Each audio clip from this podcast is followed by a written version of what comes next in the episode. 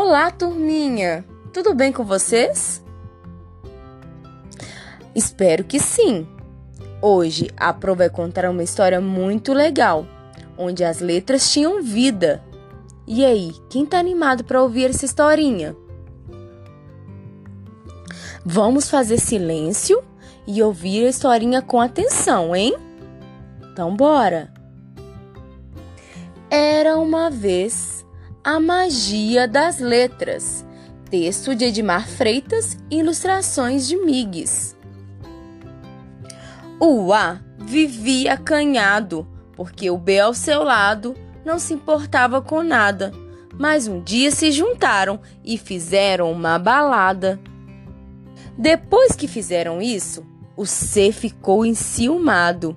Então procurou o D e, junto com as outras letras, divertiram-se um bocado. O E estava sozinho, vendo o F tão tristinho, sem ninguém com quem brincar. Resolveu se unir a ele e a vida festejar. A letra G graciosa sentiu-se orgulhosa. Não precisava do H, mas percebeu que as duas juntas podiam ganhar. O I, uma letra fininha, não deu a mínima pro J. Chamaram o K e o L e, com a ajuda do M, brincaram de cambalhota. O N, desesperado, por só saber dizer não, não quis mais saber do O. Buscou a ajuda do P para poder pedir perdão. O que estava sentido, porque seu vizinho R vivia escondido, mas com a ajuda do S descobriu um bom sorriso. O T, de tanto buscar uma letrinha camarada, sem querer achou o U, que juntos da letra A formaram o um nome Tatu.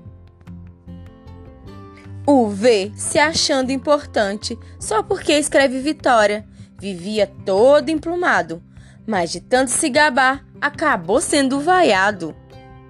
O W, por ser estranho, pouco escrito e pouco usado, encontrou nas outras letrinhas uma maneira engraçada de formar novas palavras. Uou!